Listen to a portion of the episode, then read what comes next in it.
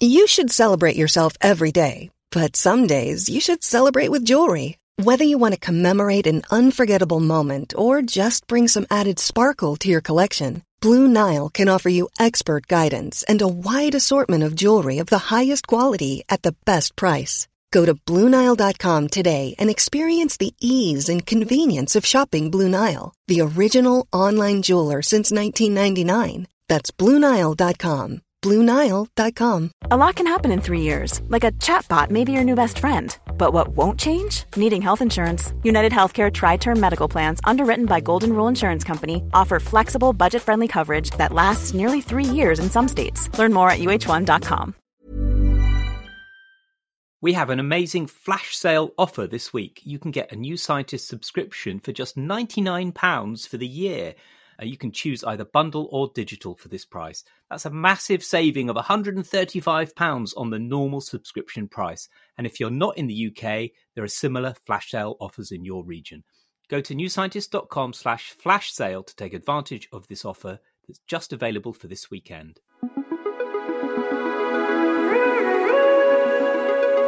Hello and welcome to New Scientist Weekly, the show that brings you all the top news in science.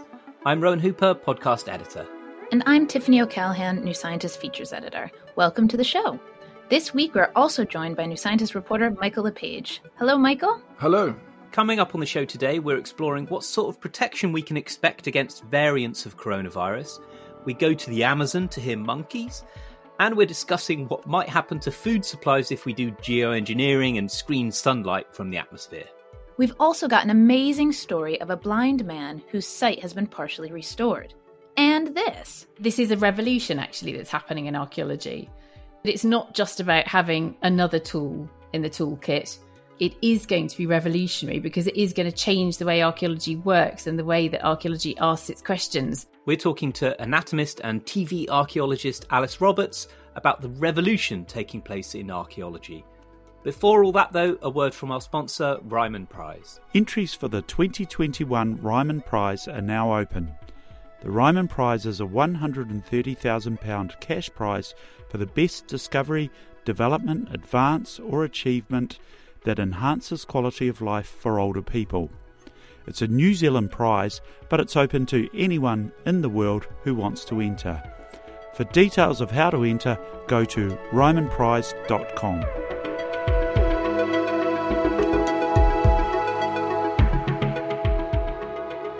Now, Michael, you've been looking at the issue of vaccine resistance. And this is going to be more of a concern as the new variant that originated in India, sometimes called the Indian variant, B16172, spreads more and more. Here in the UK, it's likely to become the dominant form. Yes, uh, it's clear that the coronavirus is evolving to evade the immune protection from natural infections, which also helps it evade vaccine protection. So we've we've known for a while that the vaccines are less effective against many of the new variants, and the big question is how much vaccine evasion there is with this new variant from India. But a study here in the UK found there was only a small drop in vaccine effectiveness against symptomatic infections. So that's good news, right? Well, that's a spin that was put on it, but I think it depends on your starting point. So if you're thinking that the Indian variant might completely evade vaccines, then yes, it is good news. But the bottom line is that there's a small drop in e- efficacy for people who've had two doses and quite a big drop for one dose. So that's for both vaccines, it's down from around 50% to around 33%. So we've already seen vaccine efficacy fall against the UK variant, and now we've seen this further fall with the Indian variant. That's bad news, especially as even in the UK, not everyone's been vaccinated yet, and across the world, most people have yet to get their first dose. So, do we know yet if that means that p- even people who have been vaccinated could still get seriously ill and potentially even die if they're exposed to this variant? There's definitely a risk. How bad it is, we don't know yet. So, there are lots of reasons to think that the vaccines still provide very high protection against severe illness and death, even if they're not quite as good at preventing infections in the first place.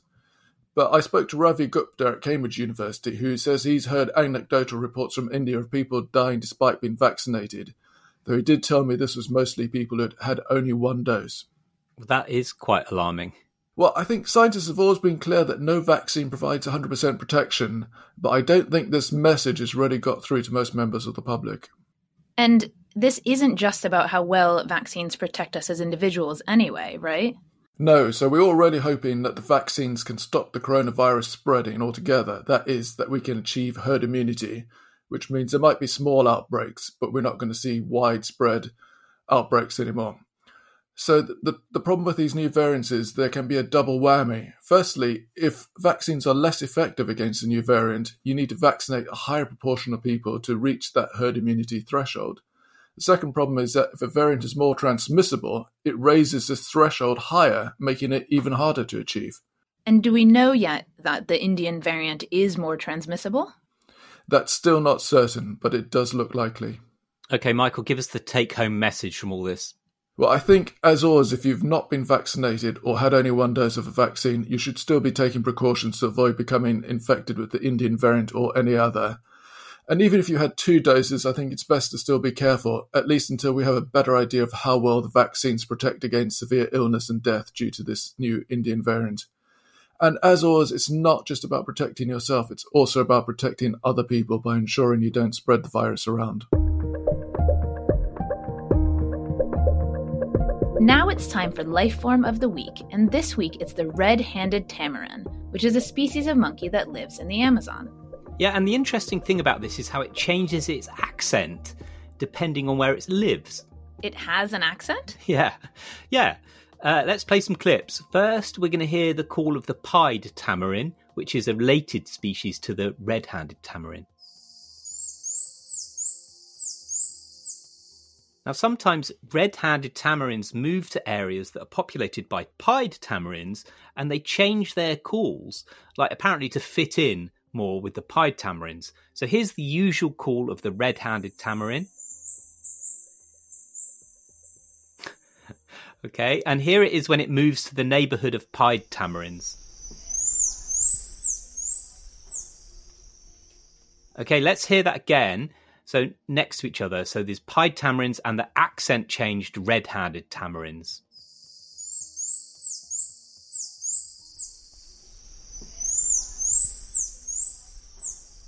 So you can tell they're very similar, right? Yeah, I mean, it, it it's subtle, but yes, yeah. Yeah. All right. Well, look, um, this is a perfect uh, sort of experiment because you two are both living in regions where you didn't grow up. So, have you found your accent changes, and does it change when you go back? Tiff, does your accent change if you're in the UK or if you're in the US? Yeah, I think it does. Or, I mean, you'd certainly, my family and friends back in the US would definitely tell you that I sound a bit different and um, pronounce my T's more, I think. Michael, what about you? Do you have a? Did you used to have a stronger accent? I, I, oh yes, I definitely did. I, I was brought up in South Africa, but moved to the UK when I was seventeen, and I think many people might not detect the South African accent that much anymore because it was so long ago. uh, you know, people often find their accent gets stronger when they're at home visiting their parents or something, and they lose the accent. For example, you know, you often hear of people moving to London and uh, sort of maybe deliberately trying to lose their their regional accent or really embracing it like like Madonna did I think was the, the famous example but so and that worked out so well yeah so when when we do this kind of thing are, are are we basically just doing it to fit in well uh, for the monkeys they seem to be doing it to be better understood so they they call uh, the red-handed tamarins call in the accent of pied tamarins so that they can better establish that this is here they are. This is their territory, and that means they'll, they'll avoid getting into fights. Let's take a short break. Time for a word from Jim Al Khalili. Hi, I'm Jim Al Khalili, interrupting your podcast to tell you about What I Believe, a podcast by Humanist UK, exploring the values, convictions, and opinions of humanists in the public eye. Each week you'll get to listen to scientists like Richard Dawkins, Helen Czerski, Alice Roberts, and me discussing our approaches to life. New episodes go live each Thursday and are available on all the usual places you get your podcasts. Curious? Subscribe and listen to the What I Believe podcast today. And now a word from our sponsor, Tiny Forest. Environmental challenges such as flooding, biodiversity loss, and heat stress are becoming increasingly prevalent in our cities. A tiny solution has the power to explore these challenges and help transform our urban areas. It's called Tiny Forest. Find out why these tiny forests have the potential to be super powerful on the Earthwatch Europe website, earthwatch.org.uk forward slash new scientist. A tiny forest is a nature based solution, a wild green space packed into an area the size of a tennis court. Although tiny, they bring all the benefits of a forest, connecting people with nature, helping to mitigate the impacts of climate change, and providing a home for wildlife. A diverse mix of native trees is planted densely, encouraging rapid growth. In the UK, Earthwatch is pioneering tiny forest. We engage local communities in the planting and looking after of the forest so that we can assess the benefits tiny forests can bring to our cities and communities. Go to earthwatch.org.uk forward slash new scientists to find out how you can help Earthwatch Europe to transform our cities. Now, we've talked about geoengineering quite a few times on the podcast. That's the idea of mounting deliberate planet scale interventions to try and cool the climate. There are lots of different ways you could do this, and one of the most thought through is solar geoengineering, where you put stuff into the atmosphere to filter out the sunlight reaching the planet and so cool us all down. Yeah, and though it's the best understood, there's never been any experimental test yet of this, even at a small scale. And even the proposed test of the equipment that might be used to do the test, to do the experiment, has been delayed again and again. And so, this experiment, which is going to release a small amount of, of calcium carbonate into the atmosphere and measure what happens, won't happen now until next year. Um, and it's been delayed for years because of the, you know, there's oversight committees and regulatory approval needed. And, you know, there is obviously a massive concern, and that's mostly that, you know, we might dash towards solar geoengineering when it's never going to be the solution to the problem of climate change. But it, it is frustrating still that we can't get this basic research done. But there has been a lot of modeling of what might happen, and that's what we want to talk about this week. One of the other concerns over geoengineering, and one of the fears, is that the cure might be worse or as bad as the problem. That is, you could screen out sunlight to tackle climate change, but then cause flooding or drought in different parts of the world, for example. And that could then completely alter yields from agriculture and lead to food shortages. Basically, it's no good cooling the planet if you end up with mass famine. right. And the effect of solar geoengineering on crops hasn't really been assessed until now. And that's what we're talking about today. So there's a paper just published in the journal Nature Food. Uh, which sounds like a like sounds like a food magazine, doesn't it? I would quite like to subscribe to that. Um, Nature Food, uh, and the paper models the effect of solar geoengineering on agricultural yields. So, what happens, or what do the models predict will happen? They've looked at the expected yield of six major crops that are grown globally. So, maize, sugarcane, wheat, rice, soya, and cotton. And they look at what will happen under different scenarios you know different things that will happen if you conduct solar geoengineering and that's things like reducing heat stress changing the direct and diffuse sunlight changes of rainfall humidity and it's also looked at the impact of reduced carbon dioxide fertilization if we cut emissions because you know all the extra CO2 that we're putting into the atmosphere has a fertilizing effect on crop growth. And overall the model shows that crop yields increase by about 10% with solar geoengineering and decrease about 5% under emissions reductions.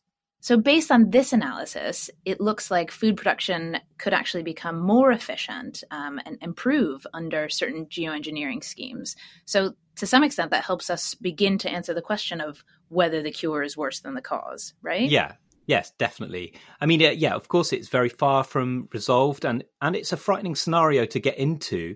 But very slowly, the evidence that we have is starting to suggest that geoengineering might be something that we need to do. Uh, but of course, we really have to do those experiments and lots of experiments, don't we, Michael?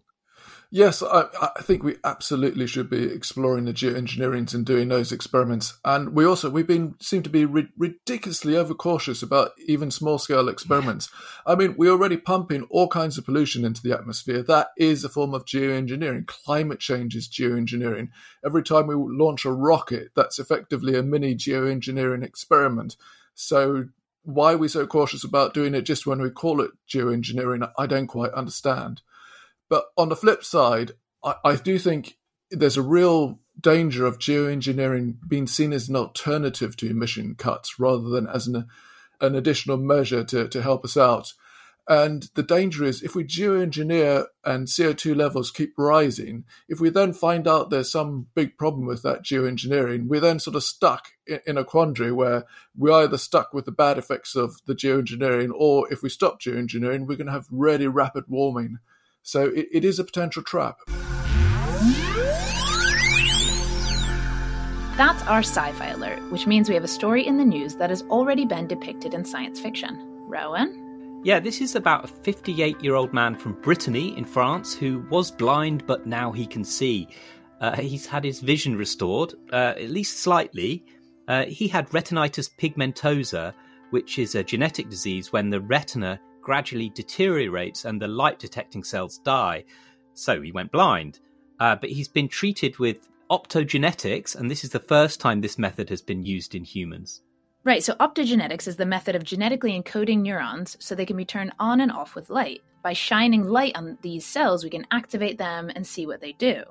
And it's been brilliant as a lab technique, but using it on people is more difficult because you have to shine a light directly into the brain, like onto yeah. the cells themselves, to make yeah. it work.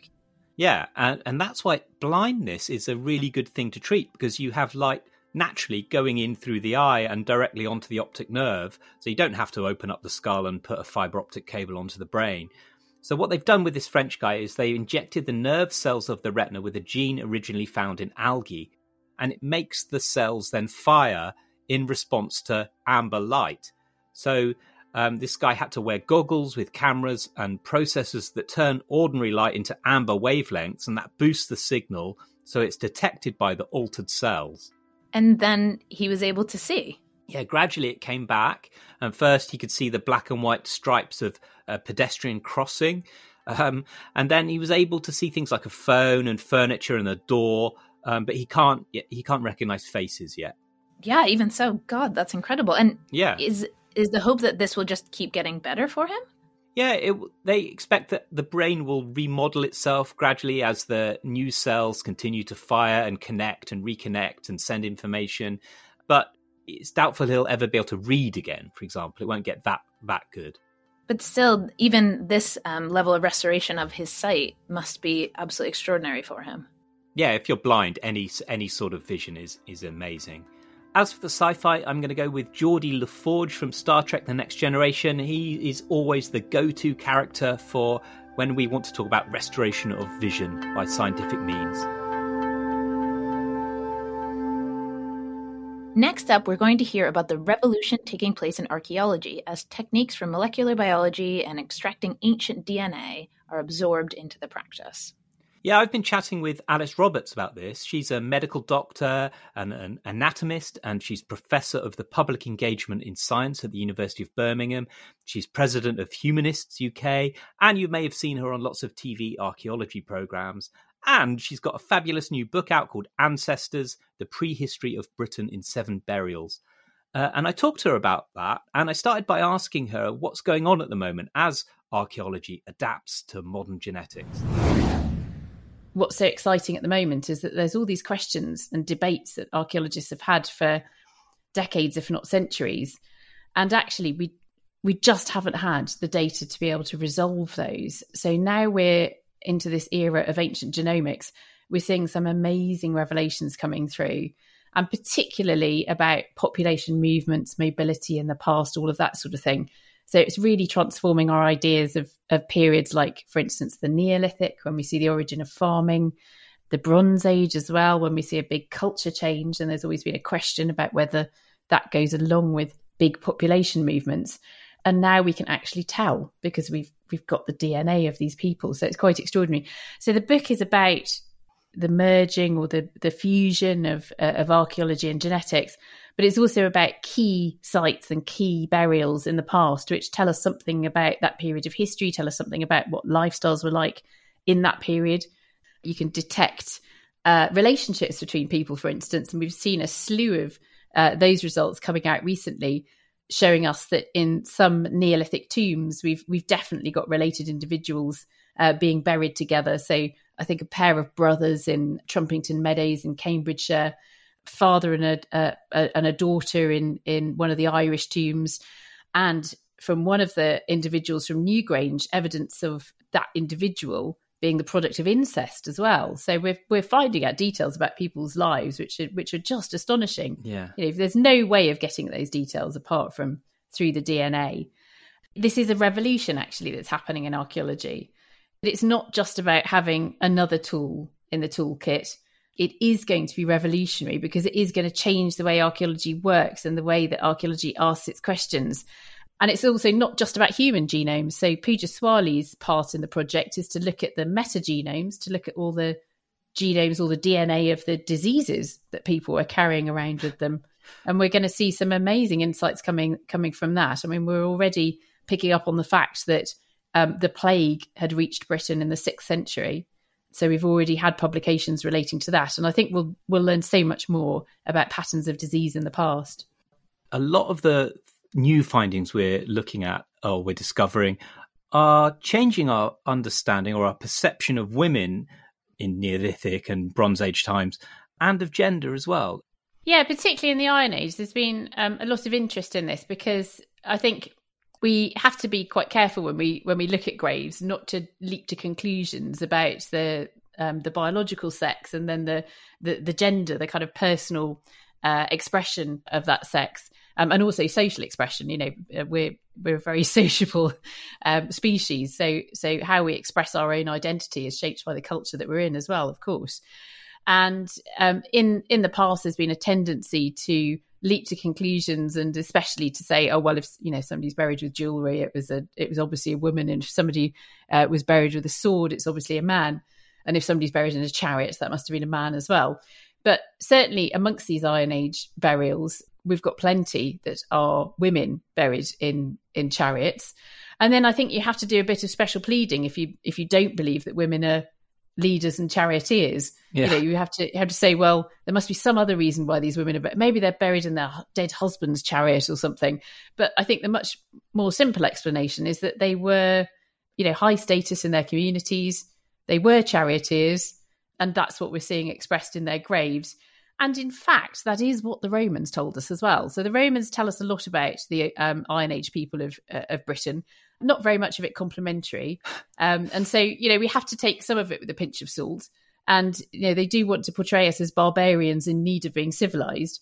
But one of the reasons in which we were desperately in need of being civilized was that um, the ancient Britons used to have female leaders, which is you know, obviously awful.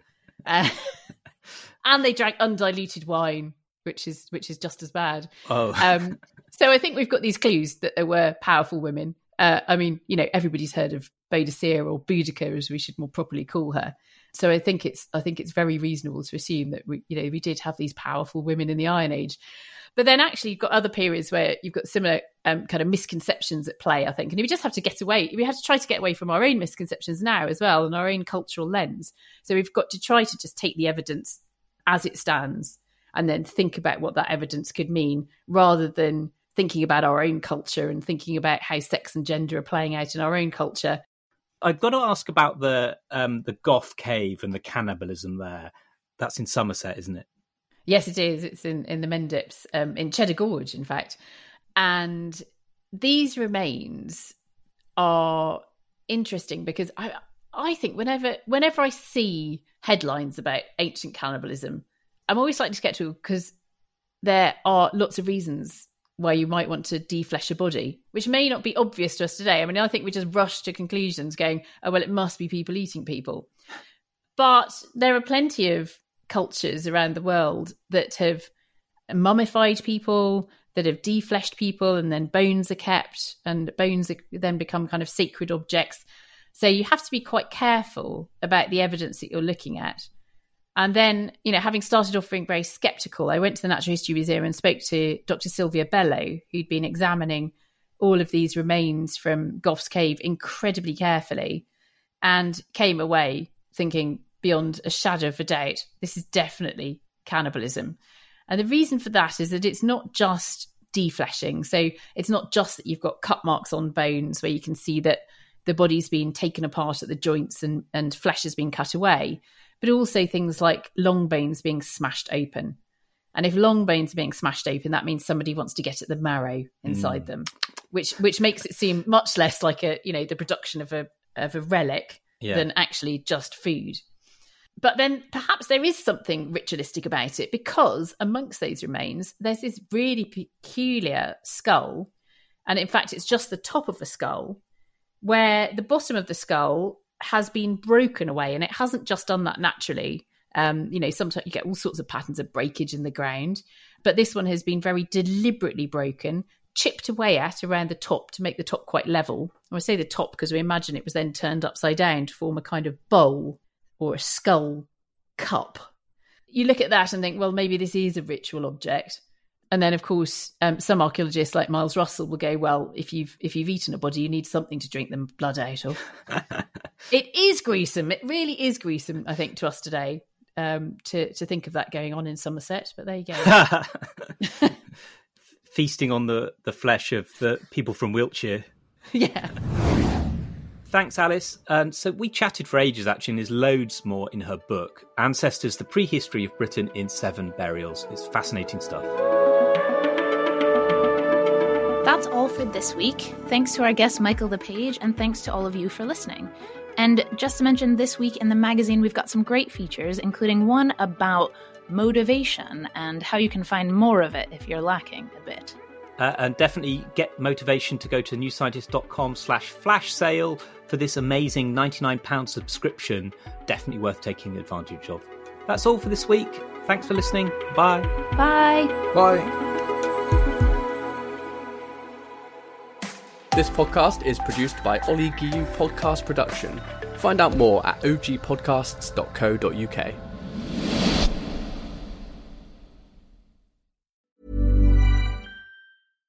Hi, I'm Daniel, founder of Pretty Litter. Cats and cat owners deserve better than any old fashioned litter. That's why I teamed up with scientists and veterinarians to create Pretty Litter. Its innovative crystal formula has superior odor control and weighs up to 80% less than clay litter. Pretty Litter even monitors health by changing colors to help detect early signs of potential illness. It's the world's smartest kitty litter. Go to prettylitter.com and use code ACAST for 20% off your first order and a free cat toy. Terms and conditions apply. See site for details.